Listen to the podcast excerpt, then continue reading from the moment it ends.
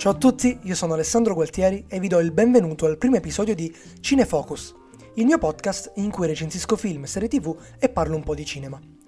Il film di cui vi voglio parlare oggi è Knives Out, Cena con delitto, un film del 2019 uscito su Amazon Prime Video, diretto da Ryan Johnson, che per chi non lo conoscesse è il regista di Star Wars Gli Ultimi Jedi.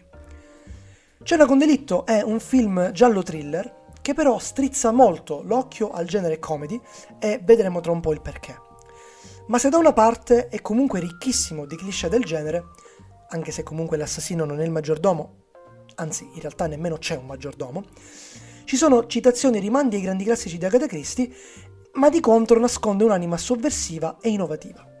È proprio questa doppia anima a rendere Knives Out Cena con delitto non solo uno dei pochi film gialli completamente originali degli ultimi decenni, nel senso che la sceneggiatura non è basata su un romanzo, ma anche una delle più interessanti riflessioni sul genere che si sia mai vista al cinema. E se i cinefili più attenti non potrà che venire subito in mente un film cult quale Invito a cena con delitto, ebbene sappiate che questo film non è per niente una parodia. Ci troviamo invece davanti ad un film in cui divertimento e indagini vanno sempre di pari passo. Ma non voglio dilungarmi ancora, parliamo della trama. Per quanto riguarda la trama, non mi va di fare spoiler di un film, diciamo, recente, e soprattutto di un film giallo, perché il genere quasi mi impone di non darvi troppi dettagli, perché vi perdereste tanti particolari che magari non sono riuscito a cogliere io, e quindi altri punti di vista, e non vi godreste appieno il film. Quando recensirò e parlerò di altri film, magari più datati, state certi che non mi farò problemi a spoilerare qualcosa. Quindi non me ne vogliate, ma in fin dei conti il mio intento è sì parlare di cinema, ma soprattutto invogliarvi a guardare i film da vari punti di vista, fornendovi anche il mio. Vi avviso, per me sarà complicatissimo parlarvi di questo film senza fare spoiler, ma cercherò di fare del mio meglio. L'incipit del film non potrebbe essere più classico di così. Siamo nel Massachusetts. Lo scrittore di libri gialli, guardate un po' l'ironia, e milionario Arlan Trombey, interpretato da Christopher Plummer, viene trovato morto la notte del suo 85 compleanno, subito dopo la festa in cui si sono ritrovati nella sua enorme villa tutti i membri della sua famiglia. Per la polizia si tratta di un banale caso di suicidio, ma non la pensa così il celebre investigatore privato Benoit Blanc, che comincia ad indagare su ciascuno dei familiari. E qui vediamo già la prima caratteristica del film. Tutti sembrerebbero avere qualcosa da guadagnare dalla morte del capofamiglia. E più Agatha Christie di così, penso sia impossibile, e non è un caso. Infatti la sceneggiatura, per me assolutamente perfetta di Johnson, ha tutta l'intenzione di farci pensare immediatamente ai grandi classici del genere. A me viene in mente ad esempio Dieci piccoli indiani. Ma è subito pronta a stupirci già nella prima ora di film con un paio di plot twist davvero inaspettati. Tanto che, arrivati a metà film, mi è venuto spontaneo chiedermi: ma è davvero tutto qui? E se il giallo e il delitto del titolo fossero solo una scusa per raccontarci tutt'altro? Magari la storia di una famiglia disfunzionale? Rimarrà un quesito. Anzi, se riuscite a dare voi una risposta, scrivetemela su Instagram, chiocciola underscore gualtieri underscore eu. Comunque, continuiamo. Con la trama mi fermo qui, anche perché in questo film, oltre a quello che vi ho già detto, succedono tante cose fondamentali per la narrazione e quindi farei spoiler. Mi vorrei però focalizzare sulla caratteristica principale del cinema di Ryan Johnson, che secondo me è sempre stata quella di giocare con i cliché del genere e sovvertirli, e così come quella di riuscire a trovare sempre il giusto equilibrio tra il registro drammatico e quello più eh, propriamente comico. Eh, se con Star Wars Gli ultimi Jedi, ad esempio, ha funzionato solo in parte, eh, questo discorso e soprattutto è stato capito e accettato troppo poco, non tanto per, eh, per, i limiti del regista, ma più per quelli di un fandom troppo chiuso a sperimentazioni e novità. Ecco, qui invece Johnson non ha nulla di cui preoccuparsi, anche perché il genere giallo, al cinema almeno, è in una fase di stallo da decenni e sembrava non avere più nulla di nuovo da dire. È quindi facile per un autore di talento come lui riuscire a scardinare le aspettative degli spettatori e ribaltarle non una ma più e più volte all'interno dello stesso film. La parola chiave però, nel caso di Cena con delitto, è soprattutto il divertimento. Perché il giallo e le indagini ci sono, ma noi spettatori non siamo tanto chiamati ad indovinare il colpevole o quanto è realmente accaduto, ma quanto ancora possa succedere in un film che paradossalmente sembra essere già concluso dopo nemmeno mezz'ora e, e qui mi fermo, chi ha visto il film capirà. Badate bene però, questo divertimento non scade mai nel demenziale, ma dà un tono di freschezza al genere classico e il mix che ne, che ne viene fuori è un qualcosa di veramente eccezionale. Scoprire poco a poco i vari personaggi, le loro motivazioni e azioni è solo una piccola parte del gioco. La novità sta nel seguire il bizzarro detective e la sua improvvisata assistente protagonista, Marta Cabrera, questa infermiera di Alan Trombey, eh, attraverso le più strane e inaspettate peripezie e accorgerci insieme a loro di come le diverse prospettive possano conferire alla stessa storia un significato e un tono sempre diverso. Ed è questa secondo me, la forza e anche un po' l'innovazione di Johnson. Eh, questo giocare con i punti di vista dei personaggi, ma che poi diventano anche i tuoi punti di vista. Grazie soprattutto non solo ad un'ottima sceneggiatura, ma anche ad una fotografia che ho veramente apprezzato moltissimo. In molte scene c'è un accostamento di colori caldi e freddi che secondo me sta un po' a simboleggiare anche la doppia faccia dei familiari del, eh, di, del, del morto del, del, film. E comunque eh, l'effetto puramente estetico che ne viene fuori è meraviglioso. Johnson ha, poi usato molti campi lunghi per dare un'idea dell'ambiente, ma il top l'ha raggiunto secondo me nei dialoghi. Questi movimenti di camera schiaffo che mm, si avvicinano al soggetto veramente, veramente belli. Ti danno un senso di, ehm, di, di immersione all'interno della vicenda che raramente la si trova in, in un film del genere.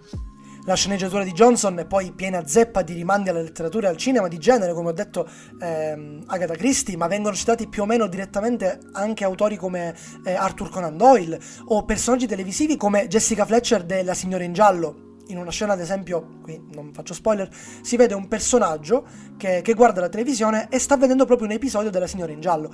Ma nessuno di questi omaggi è messo lì per caso. Quasi tutti hanno sempre qualcosa a che fare con la narrazione e soprattutto non si tratta mai di un, um, di un omaggio che poi si trasforma in plagio o scopiazzatura la storia di Cena con delitto riesce a rimanere fresca e originale perfino nel finale quando ritorna sui, eh, sui binari più classici con la ricostruzione del caso, rivelazioni a, le rivelazioni a sorpresa, eh, tipiche del, del genere giallo.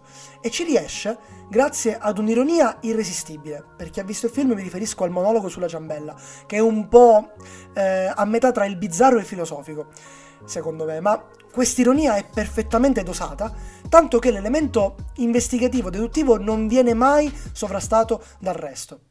Non mancano poi i riferimenti politici in questo film. Ryan Johnson, infatti, soprattutto col personaggio di Marta Cabrera, interpretato da una incredibile Ana de Armas, ha inserito un sottotesto politico che è sì forte, ma che viene veicolato in una maniera talmente elegante e talmente intrinseca che, insomma, va capito.